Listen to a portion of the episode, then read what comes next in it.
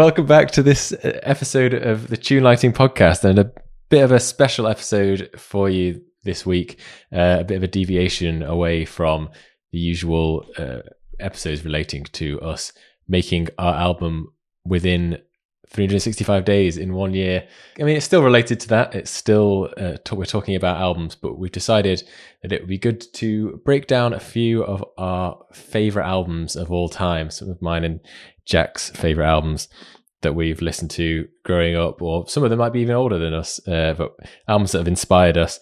And we're going to break down 10 things that we really like about those albums and kind of do a bit of analysis and hopefully we can we can then use that and uh, apply what we've learnt from these deep dives to the album our album. And then shamelessly rip them off. Exactly. But the main thing is that we're being honest about it yeah some bands just try and get away with it, but we're being yeah. brutally honest that we're going to completely completely rip them off. And to be honest, I would I'd barely know, I barely know where to start um, ripping off this particular album we're about to talk about, but maybe maybe after talking about it, we'll uncover a few secrets. Yeah, we decided a nice place to start was with an album that we agreed with uh, was both very important to us growing up and very inspiring, and that is by the band Muse and its Origin of Symmetry.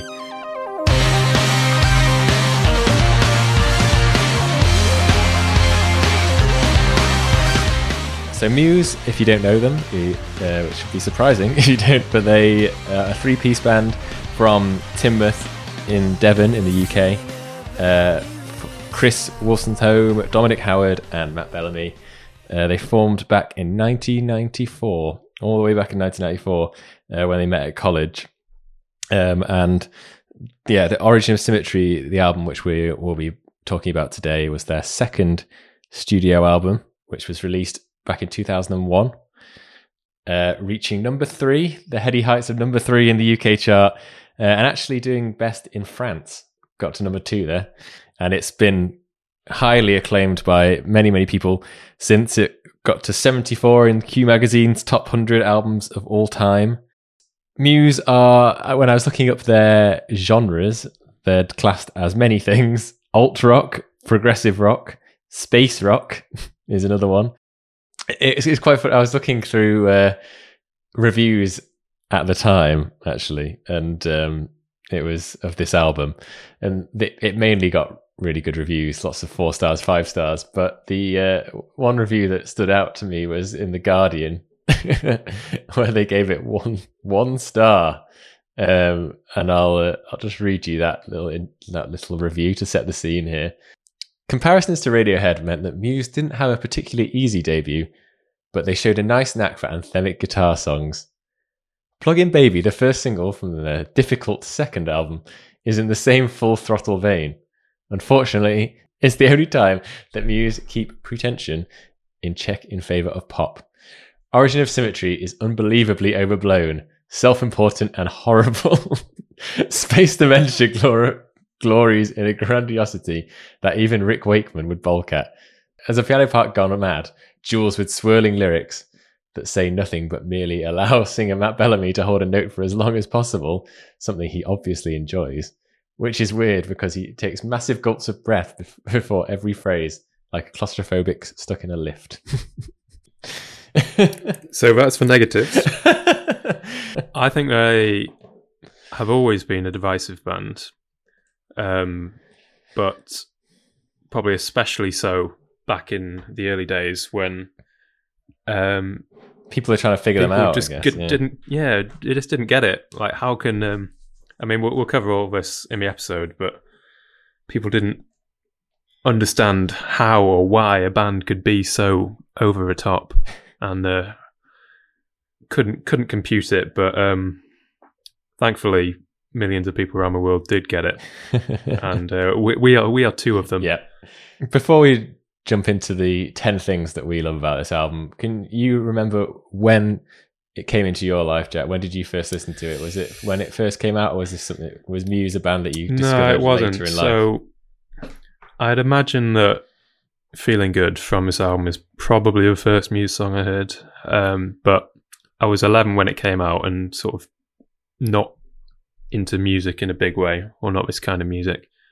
Um, when Absolution came out a couple of years later, their third album, that's when I really took an interest um, and work backwards from there. So around about that time, I would have discovered Origin of Symmetry, and those two albums, Absolution and Origin of Symmetry, I think are their their masterpieces. But we've gone, we've we've chosen to dissect Yeah, this one. It was uh, it was a tough choice between the two, but yeah, it could have easily talked about both of them. They're both great albums. Muse came into my life a, a little bit later, probably around the time of Absolution as well. Uh, I think I actually no, I think actually Hyper Music was the first song of theirs I heard off Origin of Symmetry. Again, we'll talk about that in a bit, but um, it, I had it on a Kerrang album, Oh yeah, uh, and I remember thinking the first few listens I definitely skipped through it because it just didn't quite fit in with what I was listening to at the time. But eventually I gave it more and more of a listen and uh, grew to love it. But yeah, I, I would say, as with many of my favorite bands, probably it was when you get to, when you're growing up, you you tend to go for try and listen to things that you you're familiar with or that sound like what you've already listened to, and anything that deviates from that, you kind of proceed with a bit more caution or may avoid and then it, it, takes a little bit more time but when you finally do crack it then those end up often becoming some of your favorite bands so the rewards are, are great Yeah. when you when you get to it. so yeah what is number number one on the list of our top 10 favorite things about this great album where shall we start It sounds like the future, um, especially as a teenager getting into uh, rock music at the time. This album, more so than my debut, sounds like nothing else. Um, I like I like the space rock tag that you mentioned earlier. I think that's quite apt. There's something very futuristic about Muse's sounds. Um, doesn't sound retro in any way. It doesn't sound like it's kind of trying to be another band. Now, I'll, I'll caveat that by saying, but um, they have their influences, as all bands do. Rage Against the Machine is is a big one. Yeah, I'll be amazed how Um, much Rage Against the Machine came up when I was kind of breaking down the album and going through the tracks one by one, and I just kept writing down Rage Against the Machine, Rage Against the Machine. I thought I hadn't really, I, I knew that Tom Morello, the Rage Against the Machine's guitarist, was a big influence on Matt Bellamy's style and things like that, but I didn't realize that Rage Against the Machine were quite, quite such a big influence, and I think particularly on this album. Um, and he does mention Yeah. that in a few interviews, actually, that that they were. I think, yeah, I think um, Rage and Jeff Buckley are two that Matt Bellamy frequently mentions. Um, obviously, they're quite different. Radiohead is another one that um, sort of critics pick up on a lot. yeah. But I still think that um, listen to the album. Sure, there's there's bits where you can see the influence, but as a whole, the blend of styles is not like any of those bands. Mm. It's definitely a new thing that appeals to me, and certainly appealed to me when I first heard it. yeah, there's definitely there's certain riffs which are almost a complete nod to Rage Against the Machine. I think um, like hyper, music being one that has that kind of same beat. You can imagine the crowd bouncing along to it as soon as it as soon as the guitar kicks in. It's very yeah, I like think that's that's sort of the most rage rage esque um, riff on there for sure.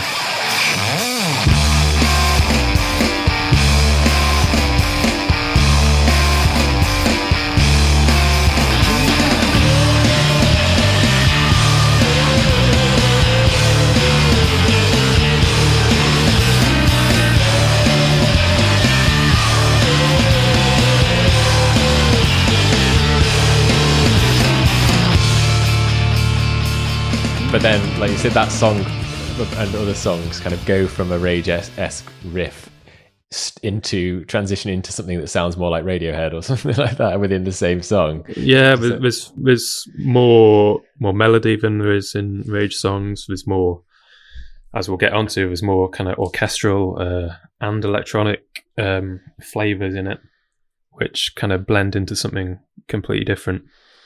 Do you, do you think it's a, a mixture of all the things then that create this sound of the future, this spacey feel that gives them this the space rock tag? You think it's a mixture of the lyrics, everything from the, the theme around the album, the artwork to the kind of sound? Do you think it's the combination of everything that that gives it that?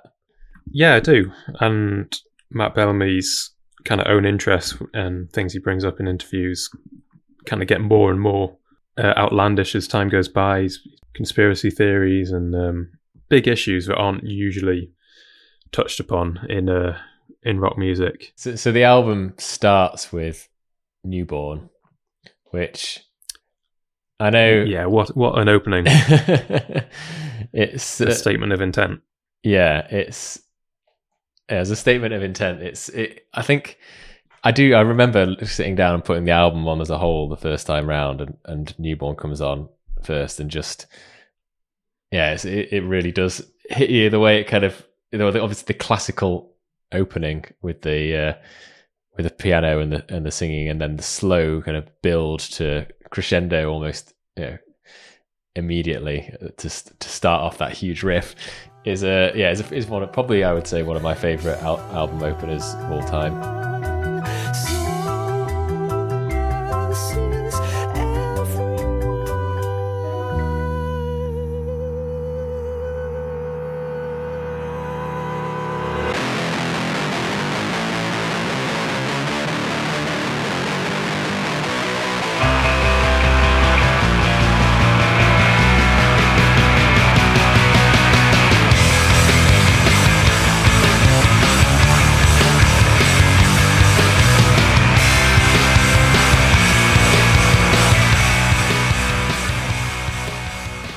Criminal that they don't play that song at, uh, at every gig. I think it it's more of a bit part in the set list these days, but it's uh, it's brilliant live, as is the whole album. Yeah. This brings us nicely on to point number two, and I've just written riffs exclamation mark. Muse is a band that are purveyors of some of modern rock music's uh, best guitar riffs, in my opinion, and particularly this album. So the newborn riff uh, is a good example. It's all kind of ferocious and fuzzy and it feels like it's it's growing over time. Starting with that kind of classical sound of the of the piano and slowly building, the bass almost sneaks in at the start, and then that hu- huge kind of metal. I would I would say it's bordering on metal riff uh, that kicks in. Um, it's just the contrast between the two the two elements in an opening song that makes that riff already a huge riff, but I think it just makes that riff even more huge. For sure. Can't mention the riffs on the album without talking about Plug-in Baby, which is arguably their most recognizable and I'd say one of the most original. Yeah. Slinks back on itself, it kind of coils round and um and when the bass and drums kick in at the start, it's yeah, it's another real album highlight for me.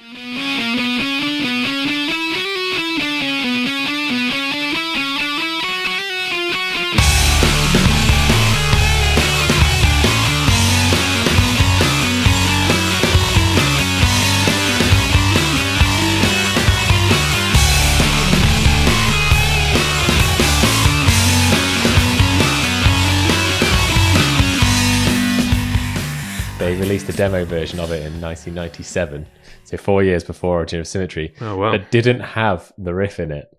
It just kicks Yeah, straight in, kicks straight into the into the verse. So when you think it's such an iconic riff, probably you know pe- people who aren't massive Muse fans would probably still know that riff. Um, it's to think that it wasn't in the original song is yeah, well, the original demo is quite funny. Yeah, it's something to bear in mind when uh, when writing our album as well. That um, sometimes what really makes a song is the last thing to be added. Yeah. So yeah, those are two of many great riffs on the album. Citizen Erased is got a very simple but very very heavy riff based on harmonics that it Yeah. keeps uh, returning to. Hyper music we've mentioned. Yeah, I would say one of my favorite riffs on the album is actually not at the start of a song, is in micro cuts at the end of just that's kind of very Yeah. Rage Against the Machine again.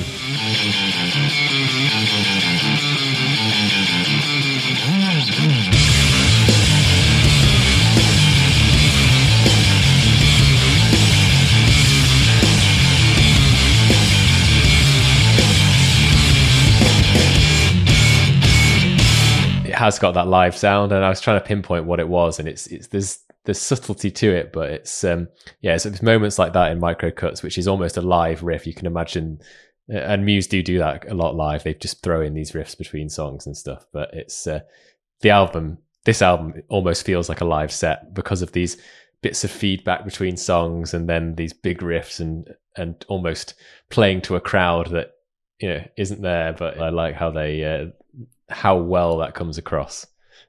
Yeah, it's um, it's well produced in terms of guitar tones. It's kind of wild and unbridled distortion and fuzz, but yet if it's not a contradiction, it's it's channeled and focused, so it, you know it doesn't sound messy. Yeah, because you you think of some other kind of iconic albums that I really like that are um, that are just fuzzy and do sound a bit messy and almost demo like. Um, uh, but this doesn't have sound. This sounds well produced, but without losing that, which I think is really must be really hard to achieve. But yeah, it does. It doesn't lose that. yeah, uh, John Leckie and a guy called David Bottrill. Oh yeah, yeah, yeah. Uh, produced the album. Um, so fair play to them. fair play indeed. So I guess that brings us quite nicely onto point number three. Point number three is the fact it's completely overblown and bombastic. Most of the songs on here could soundtrack an action film. Um, yeah. The yeah. Apocalypse itself, the Absolution album, is took this further, as indeed did most future uh, Muse releases. It's kind of it's cinematic in scope. Yeah. It's kind of visceral and powerful. And some people sniff at that, saying, "Well, it's you know, it's preposterous, it's pretentious." why why shouldn't there be a place for that in music? I think that's absolutely something that um, that rock music yeah can do. Um, is take you into a completely different place. Um, sure, you know, there's a there's a time and a place for singing about day to day life and strumming acoustic guitars, but there's also a place for taking you into you know neighboring galaxies and sounding yeah. like the most vital and important uh, songs you you've ever heard, and especially as a young person, um, that's the kind of energy you need in your life sometimes. Through the music and the lyrics combined, and then also the look of the band and the and uh, and things like that, everything around it creates this yeah almost film like final product, which is really really cool. It's not lost on them. If you see the live shows, they fully capitalize on the on the kind of cinematic appeal by going all out with their uh, their production uh, visually, and and and it works. They can get away with it because the music fits. There's songs like "Citizen Erased" which are almost entire. They could almost be a film in themselves. The song, you know, the the contrast between the loud and yeah, it's, it's a seven a seven minute uh, epic. Maybe it's the type of song that um, naysayers won't get. They think, oh, this is you know, this is too proggy, prog rock being mm. kind of a dirty word to many people. Um, after people who lived through the sort of 70s and 80s when things were getting really yeah.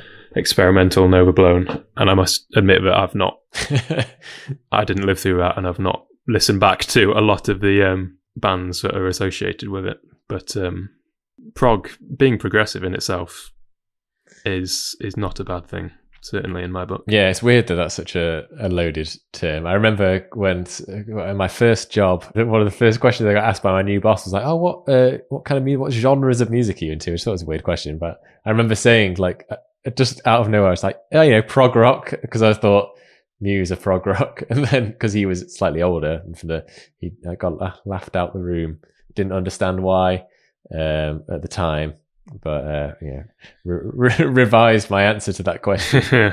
yeah, it's and that that is a problem with with genre. Once yeah. you put a label on something, it can uh, have those connotations for life. Again, people might criticize for taking itself too seriously. Well, music isn't conscious; it can't no. take music can't take itself too seriously, as long as the musicians aren't. And I don't think they were. You can listen to something like um, microcuts i think is a good example for the most ridiculous thing on here it's basically a cross between heavy metal and opera yeah yeah um, and you can it can almost make you laugh out loud when you the chorus first kicks in uh, matt bellamy's hmm. ridiculous falsetto um, sounds like some really kind of gothic horror soundtrack uh, but yeah. it's great. Like yeah, embrace that, I mean, it. I say. Point, come on to one of our other points, but yeah, the, the singing in in that chorus is uh, yeah, it's so it's so operatic, but it almost becomes an instrument in it, in its own way. The distorted sound of the singing.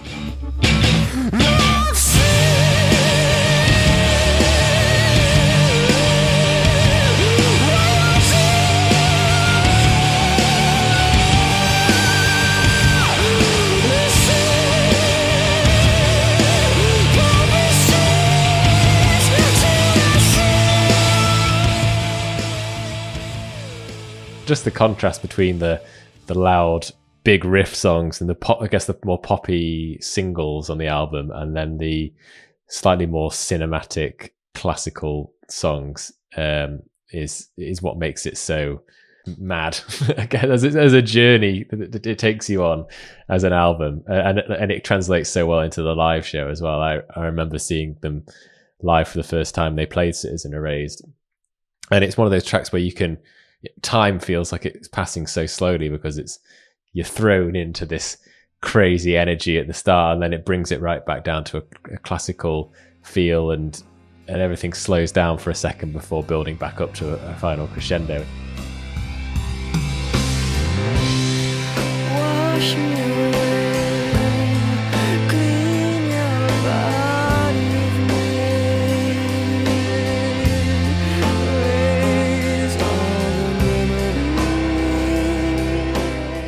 like a is like a um, a classical piece of music. I, I, guess kind of in a way that it's structured. Yeah, so almost yeah, in movements, rather, rather parts, than um, yeah. rather than in verses and choruses.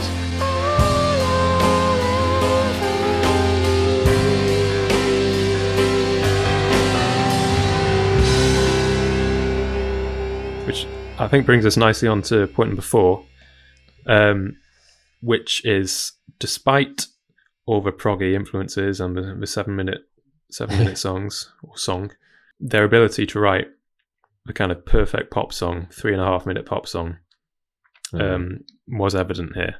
Plug-in Baby, whilst clearly um, a rock song, is so, in my opinion, so like perfectly formed. It's got your your classic verse yep. chorus verse chorus structure.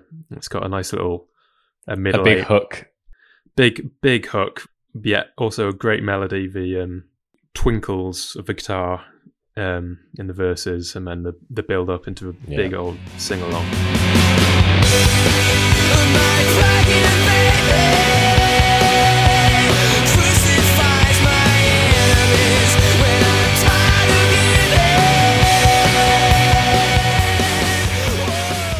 And then for them to fit so well within the album, which takes you to so many different places, but to fit so seamlessly in uh, this kind of what could easily be a standalone pop song that works so well on the radio to fit so well in with the album the kind of distortion at the end of the uh, previous track that builds up into this riff and then it's just yeah. Yeah i always like um, when you've heard a single perhaps it's the lead single from an album uh, and you, you, form an opinion of it maybe you like it uh, and then it's a great sign when you then hear it in context on the album. Maybe it takes you surprise, kind of takes you by surprise, leading from a previous track, and then suddenly it it makes a whole different kind of sense, and you think, oh wow, yeah, this is the perfect song for right now on the album. Mm. What, just out of interest, what were the singles from the album in the end? Yeah, there were loads. Um, yeah, I think Plug-in Baby" was the lead one. Uh, Newborn was was one of them. Obviously, a I'm guessing feeling much, good was much yeah. shorter version. Yeah, feeling good. Bliss. Bliss is another example of quite a mm. um, hmm. a poppy. Um, well, the poppier end of the uh, origin of symmetry scale. That was a single. I think hyper music was as well. There were there were plenty. Yeah, but Plug-in Baby is definitely is known as probably their most famous song for a reason.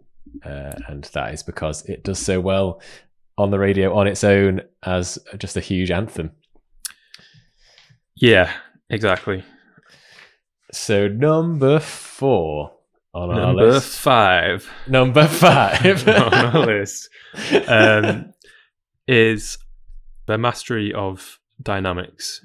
The heavier songs, like you've touched on, they're kind of metal esque. Um, they're gentlest songs are very gentle, um, but also so across the album you've got that you've got songs like uh, Screenager, which is probably the Yeah, the quietest point overall, um, next to big kind of rock beasts. But also within the same song, we touched on "Plug-in Baby." It goes from uh, you know quiet to loud to quiet.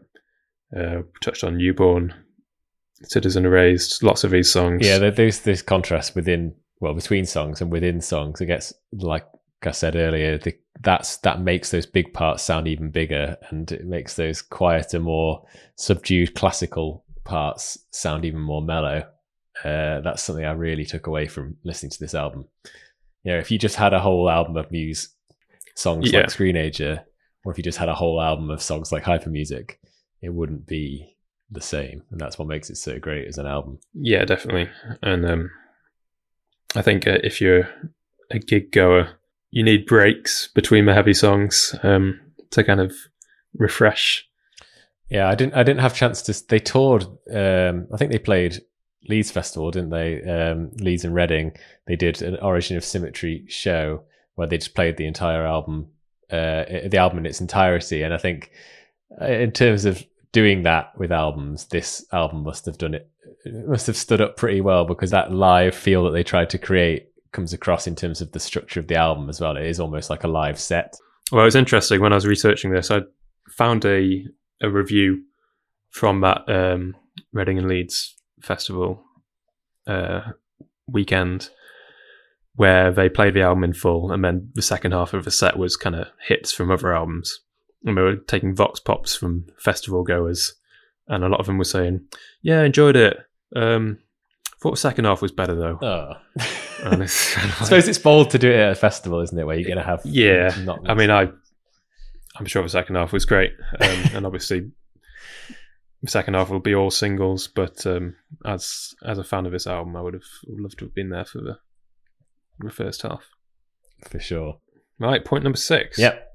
something we've touched upon briefly was the inclusion of lots of piano and other orchestral elements. Rachmaninoff as a big influence Yeah. uh, the song Space Dementia is probably the best example here. I think it's the heaviest song I can think of, the heaviest rock song, but not to feature a guitar. Like piano is kind of the Mm. lead lead instrument, yeah. um, and it's got these quite showy but impressive um, piano trills. Yeah. As I think even the band weren't necessarily aware at this time. Uh, Matt Bellamy was a, a virtuoso pianist, um, and just had this mad ability to play very complex piano parts. Uh, which, I mean, even since I can't think of uh, many, if any, songs to include this type of thing No. uh, in the middle of a rock song.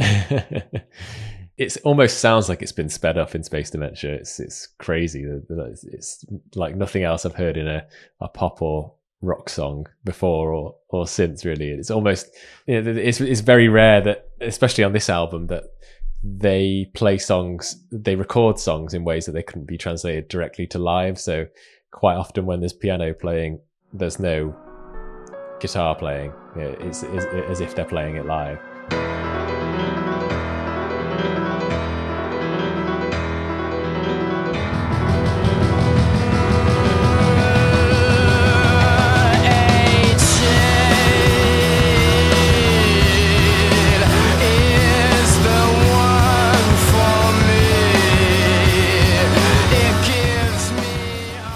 The classical influence is isn't just the uh, instruments used. The structures of chords um, and melodies are often very kind of based in classical music. Mm. Um, Did they get compared much to Queen at the time? Because they are quite, in a way, they're kind of glam, touched into kind of areas of glam rock in a way, and then that kind of style of piano.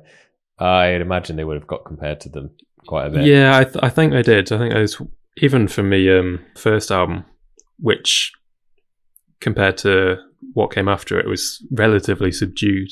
Mm. um, I think they did get some kind of references to Queen. Um, and again, later on, that would become more overt when they did the kind of do the sort of vocal Yeah. uh, harmonizing.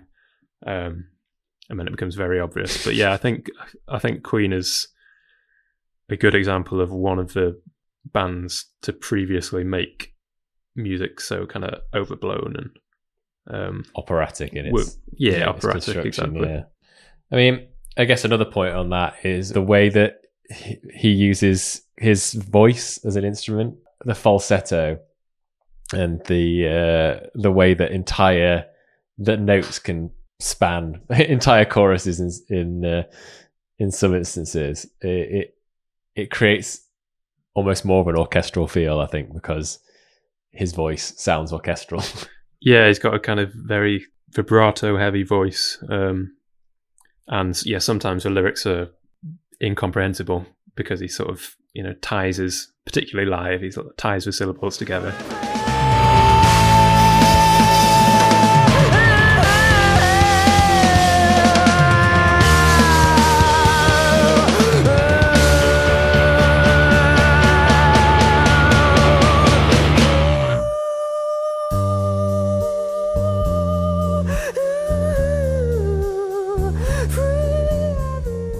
Interesting fact is that um, Hypermusic actually contains his highest note on any uh, any song they released. You know, did you know Yeah, that? so I didn't know that. What what note is it? It is a A five. I mean, that sounds pretty high to me. Anything with that's in octave five yeah, sounds quite impressive. But yeah, I think he was quite quite self conscious as like any kind of teenager in a band would be when they first started out. Would just sing in a low kind of monotone voice, and it wasn't until they actually started producing albums that he opened up a bit more and just thought, ah, screw it, I'm just going to Yeah. go for it. Well, an interesting fact for you. Um, It's fact time. fact time about about the falsetto vocals. The album, I don't know if you know this, the album wasn't released in the United States until years later because right. they didn't like all the high vocals. and they said, well, we can't release that. People aren't going to like that. You know, change it.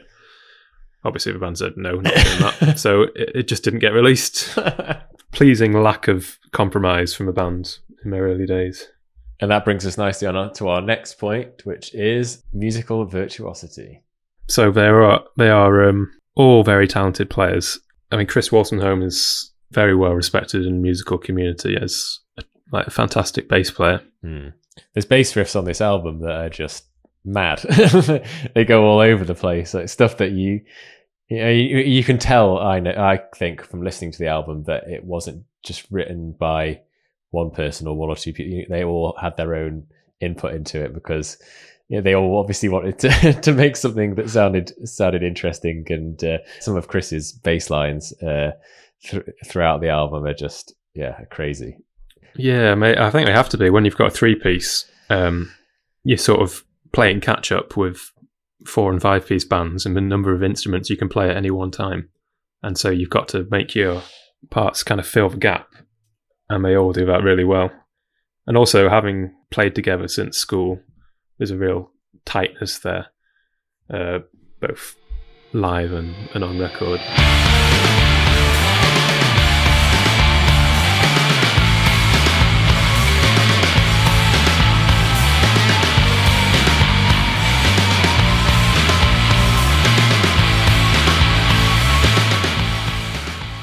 yeah, we've already talked quite a lot about the piano and vocal abilities of Matt Bellamy, but that's we haven't really even spoken about how much of a a kind of guitar hero, I guess he is to so many people, and how great he is on, on the guitar. And he kind of took that instrument for me to to a new place, and he, he would have done it built on this more and more again in later albums with modifying his custom Manson guitars to feature uh, built-in um, Kaoss pads and all sorts of things. I remember the being in awe of the seven string guitar that he had custom made for uh, Citizen Erased on this album, which just is basically creating a new instrument and sounds completely unique. But yeah, he's pretty ridiculous musical talent, and uh, whether it's on the piano, the vocals, or the guitar, you know, on this album, it's it's all all of that, all those three elements are there in abundance. Uh, yeah, it's it's not not showing off, but it's, it is in a way. Yeah, it, it is and it isn't. I mean, it's I don't listen to the songs on this album and think, oh well, that solo doesn't need to be there. In fact, it's often quite a good demonstration of restraint when it comes to solos. Take solos like Newborn. It's kind of very melodic, and it just happens to be kind of using lots of tapping and very, um, very fast uh, guitar playing, but it's not gratuitous. Um, the solos are almost hooks most of the time. Um, they're they're hummable. And there's there's few there's not many songs that have like a classic guitar classic guitar rock solo in them, but he's he is almost soloing throughout in a lot of songs with the riffs and the and the intricate playing in in some of the verses and stuff like that are almost solos in their own right. Yeah, it's it's something you appreciate uh, watching him live, especially while he's singing um, at the same time as his hands are going up and down the fretboard. It's quite impressive.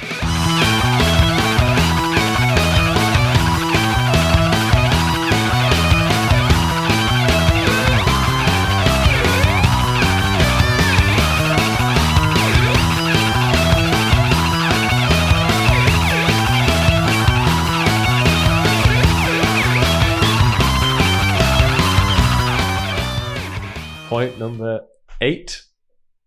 I think we're on eight. Yep. Yes. good, good, good maths. good counting. Um, yeah, point number eight: that wild experimentation and pushing those boundaries of what had been done before and uh, and what was okay and acceptable for an album.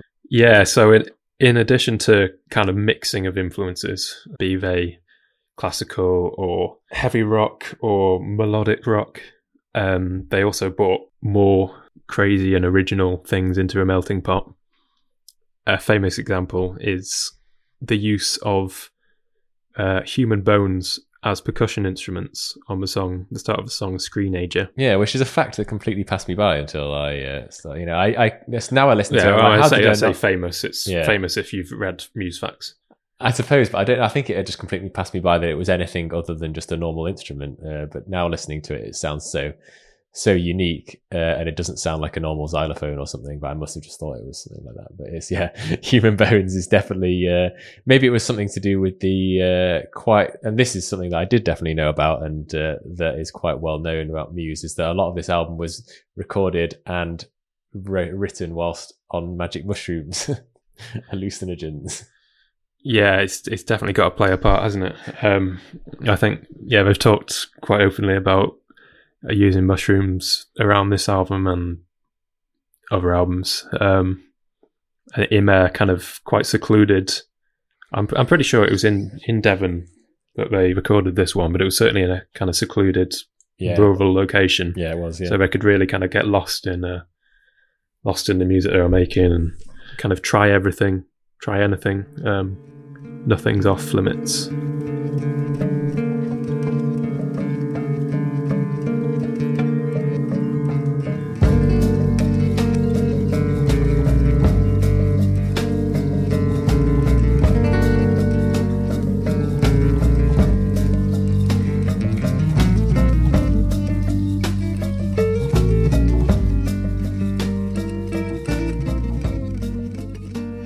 Guess they they had a by this stage they had a little bit of guidance and help from producers, which uh, and luckily, obviously, producers that were uh, were open to that idea of, of throwing these in because you can imagine that there would probably be some out there that would go if you floated the idea of bringing in um, flamenco guitar or some of the other more unusual things that are, that are on the album. Um, they probably would steer them away from things that are a bit more, or, or try and make them put them as B sides or something like that, rather than. Which I love about this album is there's tracks in there that, yeah, for other bands they probably would have been on B sides or special albums, whereas they've they've not been afraid to throw them right in amongst ev- everything. One left turn we've I don't think we've mentioned yet is the the album closer Megalomania, Hmm. um, recorded uh, on a church organ, which is kind of obviously a very uh, distinctive sound, very kind of on guitar and even on piano, but Yeah, at the same time, when the chorus comes in, it's it's so huge and very much in keeping with uh, what Muse were doing in the rest of the album. Obviously, they to record a church organ properly, you've got to go into a church and you've got to get permission from, uh, I believe it was the priest in this case of that that parish uh, to record. Um, so I think the priest wasn't best pleased um, about this. It's kind of like scruffy young rock band coming in, um, getting getting his uh, organ keys all grubby. Um, but he kind of agreed on the condition that he could see the lyrics because you know he didn't want some uh, Satan Satan worshipping um, uh, song to be recorded in his church um, or anything kind of remotely controversial. So the story goes that actually they hadn't written lyrics at this point. So Matt Bellamy quickly scrawled something that was quite happy and positive. Um, and, you know, this passed the priest test. He's like, yeah, fine, that's okay. And what actually ended up was one of probably the darkest lyric of the whole album. Um, which shouldn't shouldn't have been a surprise because when you hear it, it's a very minor key piece. Yeah. it sounds sounds very dark, but um, they got away with it. And I think the fact he was such a uh, an impressive pianist probably helped win over the uh, the clergy in that particular instance.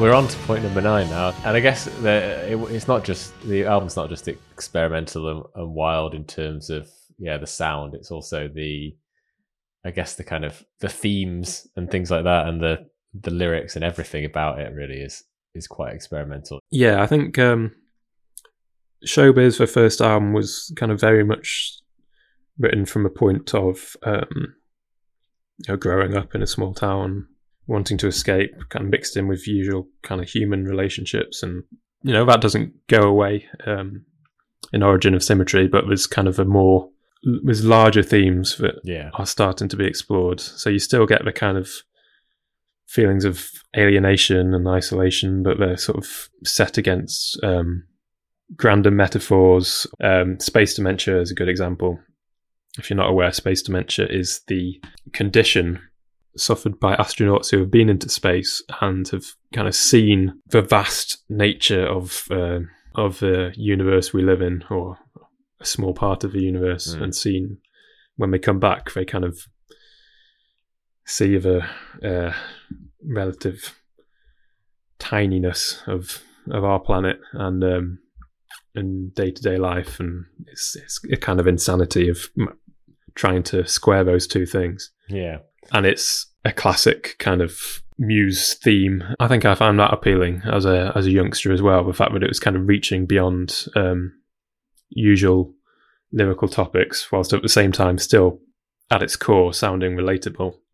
yeah. There's there's plenty of uh, interviews again around the time of uh, Matt being asked uh, what the lyrics mean or what the theme of the album is and things like that. You can't really tell sometimes if he's just taking the piss a bit and he's just like he he'll come out with some really long answer. There's a really good interview of uh, where he's asked what newborn is about. Turns around and takes this like massive deep breath. He's like, oh, "What's it about? What's it about? What's it, what's it about?" pick it up on the and then he comes out with this really long answer, like really intricate answer about how that it's the it's about how you you know we're, we're getting disconnected from reality and uh, with technology, and then it's about refinding uh, you know yourself and, and rediscovering things that, that are great about about the world and about about reality that maybe you'd you'd forgotten. Another point I did want to touch upon with the lyrics, um, as kind of oblique as they can be, um, and hard to hard to fathom. Um, Matt does at times have uh, a gift for kind of devastatingly to the point um, lyrics, especially in choruses, um, Mm. which, as we mentioned earlier, kind of really fits with the, this kind of cinematic blockbuster sound. Again, it's something they'd perfect even more on on Absolution, with when you had kind of songs about the end of the world. Um, but from this album, the chorus to hyper music for one goes I don't want you and I never did. I don't want you and I never will. It's sort of devastatingly simple. Um, Yeah. but kind of really visceral and it's kind of cutting through the crap. Um, in fact, in, in many ways, it's the most kind of unpretentious thing. It's sort of getting to the core of emotion. You can kind of hear he means it. Um, the way he's kind of belting out the lyrics and this gigantic um, metal backing track behind him.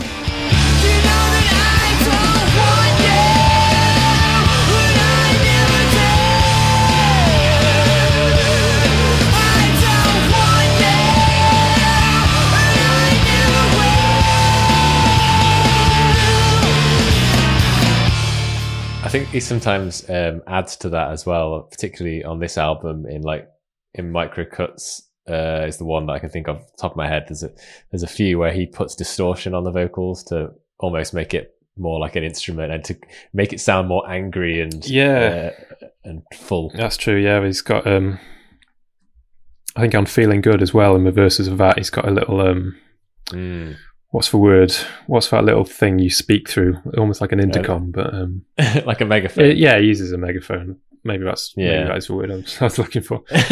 Um, it's just it is another form of distortion, though, isn't it? It's Yeah. just, it's just distorting his lyrics. Yeah, and again, it's that it's those long notes that you can hold that mean you can have you can basically have three or four words in a chorus and fill an entire Yeah, chorus if- if in doubt. I'll be honest, hit by A five. I there were definitely songs when I was younger. I it wasn't till uh, I'd listened to the album quite a few times that I actually bothered to look up some of the lyrics. And I know a lot a lot of the time I'd just be singing along, making noises with no idea what he was saying. Yeah, I'd ima- imagine like automatic subtitles kind of trying Yeah. to accompany a Muse performance. You'd have an absolute nightmare. I wonder if this is why they're so they really hit it off so quickly in countries like Japan and France and other countries around the world. So often getting higher in the charts in America and the UK is that his lyrics um, or his singing style is almost more of an instrument. It's uh, it's, you can sing along even if you have no idea of the English language. Yeah, I think yeah, you can you can sing along to parts of it without needing to enunciate uh, properly. Um, but also, uh, going back to the, I think the music is so emotive; it sort of speaks to itself. Um, like you don't that's true. you don't need to always hear the lyrics to uh, get what the song is kind of hinting towards. Whereas in other genres of music that are more lyric heavy or more rely more heavily on uh, on lyrics, where the music is perhaps doesn't particularly steer you one way or another, and you do kind of really Yeah. need to to hear the lyrics to um to understand the emotion of the song. Yeah, agreed. So we're there now. We're at point number 10, 10 out of 10 for why this album is so great. Yeah, what are we um, going to end on? uh, electronic elements, synthesizers, which is something that quite subtly got incorporated into the signature Muse sound on this album, particularly Mm. arpeggios. Um, the intro to Bliss is probably a prime example, but you can hear it in in Screenager, in uh, Space Dementia, in the Breakdown. Again, it's, it's adding to that spacey vibe, isn't it? The, nothing says space more than synth.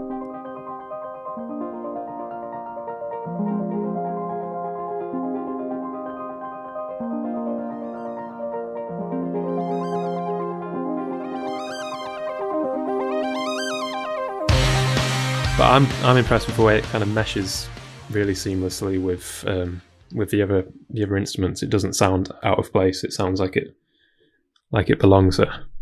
Interestingly, uh, the riff, that big synth arpeggiator riff from uh, the start of Bliss, uh, Matt said he that he thinks he copied it from a children's music program he had when he was five. Oh yeah. Can, can, can we verify this? I don't don't get. Don't suppose we know the name of the program. No, he just he said in in an interview that he uh, I don't even think he can remember. I think he just uh, he just says that he feels like he ripped it off from a a kids pro, uh, music program he had when he was when he was little. Oh well, there you go. Maybe maybe I'm giving him too much credit. but that, I mean, don't. He says, he says ripped off. I think, I think, yeah, I mean- heavily influenced. Every uh, musician is is influenced by other things, be they specific or more general. Yeah, it's it, it it doesn't just add a kind of spacey futuristic vibe, but it also makes the album feel even more dancey and uh, energetic. I think. Yeah, uh, I'd- I'd the, just- the addition of synth, particularly in songs like Bliss. Adds a bit of levity as well. Um, if it's kind of constant distortion and a heavy guitar, even with the um, kind of dynamic shifts we mentioned earlier, it can be it can sort sort of bog you down a bit as a listener. But Hmm. I think it adds a, a lightness of touch. and it again throws you into almost a different genre from you know you've got your metal elements in their music you've got their classical elements and then you've got basically a a dance element in there as well so all three of those coming together in in many cases to to form this mesh that works so well and gives them their their signature sound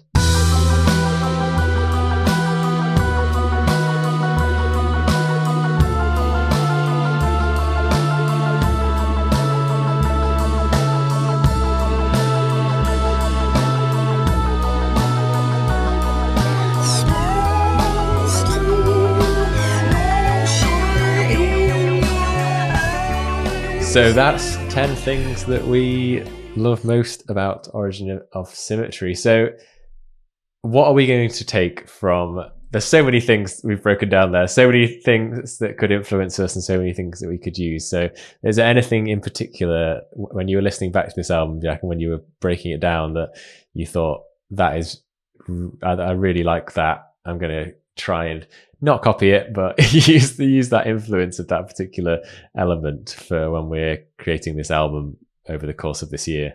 A, a lot of things, obviously, I'd love to be able to do uh, as well as uh, Origin of Symmetry I could does. just get hold of some human bones. Listeners, if you want to send, Send in your bones to this address. Um, well, it's certainly the kind of spirit of experimentation um, in general is is something I'd I'd like to take into our own album, and it's something we've we've been doing in part already. We've kind of used kitchen implements, uh, sounds of hoovers, and things like that. yeah, I didn't actually realize in Screenager there's there's bubble wrap and a shopping bag. Apparently, so. are used in there, which I, I have actually used a shopping bag to create a kind of drum sound on one of my tracks, but unknowingly that I, w- unknowing that I was ripping off uh, something that had been done. Uh, and well, on this album. everything's been done, hasn't it? It's a different shopping bag, different different supermarket. different brand. Yeah. yeah, different sound. Well, that's all right then. I think they're quite a hard uh, band to replicate directly, even if we wanted to. Yeah, I mean things like the the piano, the, the yeah, you've, you've got to be a pretty pretty just- good musician, and I think that's why there are so a year few bands that since that sound like them. I still don't know what kind of genre or what combination of genres our album will be, but listening to an album like this, I've it does kind of remind me of how much I like guitar riffs and how it would be nice Mm. to you know write at least one good one put that on me up for sure. I think for me, it's the uh, it's the cinematic element of it, the the energy, the contrast, as we said, one of the points, the dynamics, the contrast between the light and light and dark. Is that well, the the the, the solemn and and the energetic. The that that's something I'd like to get because I just think it really. All my favorite albums pretty much have have that. They're not just constant all the way through. They have they take you on a bit of a journey. That's something I would definitely like to incorporate one way or another, and whether we need to think about that from the start when we're building the album, or whether we just write songs and then figure out how they're arranged. Uh, whether we, you know, when we whereabouts in the album we put the heavier songs and whereabouts. Yeah, I've that's that's one of the kind of nerdy things about music that's always interested me was kind of where to sequence songs either on an album or on a set list and kind of for maximum Yeah. impact.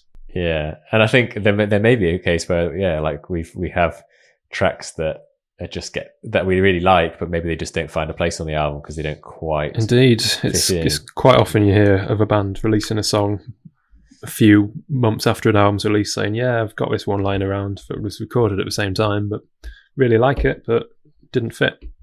So here it is now. But then equally, as I as I said, there's there's definitely this album um, proves that you can throw in complete, almost curveballs in terms of sound from the flamenco guitar to you know all sorts of to the organ. As as long as you do it in a in a clever way, you can. It's it's not impossible having Yep. massive contrasts for sure. yeah, it's it's a balance to get right because you don't you don't want the whole album to sound the same, um, but you do want it to be connected by some thread, whether that's musical or lyrical or thematical or whatever it is. and I think also that creating the the live feel of, of, any, of this album stands out alongside a few others, but it's it's right up there with for me in terms of albums where they've managed to create a live sound.